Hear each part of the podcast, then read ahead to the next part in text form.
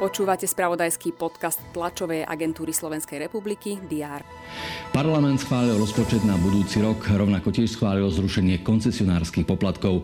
Vo veku sedemdesiatjeden rokov zomrel legendárny cyklista, olympijský šampión Anton Tkáč. To boli správy, ktoré vo štvrtok rezonovali spravodajstvom té á es er a to je pripravené aj dnes, dvadsiateho tretieho decembra, informovať o tom, čo sa deje u nás i vo svete. Vítajte pri diári. V súvislosti so schválením rozpočtu by mal odísť z postu poverený minister financií Igor Matovič. Je to súčasť dohody o podpore finančného plánu na budúci rok. K strate poverenia by malo prísť už dnes. Predvianočný deň už naplno pohltí atmosféra koncoročných sviatkov. V Košiciach sa zástupcovia samospráv Košíc, ale i Moldavy nad Bodvou zúčastnia na vianočnom varení v jedálni Vojvodská. Na benefičný punč zasa pozýva primátor Dubnice nad Váhom Peter Wolf. Toto podujatie spestrí aj hudobný koncert.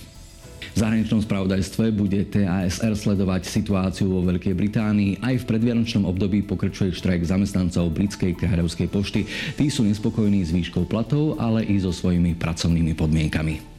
V športovom spravodajstve priniesie té á es er report z nočných zápasov en há el.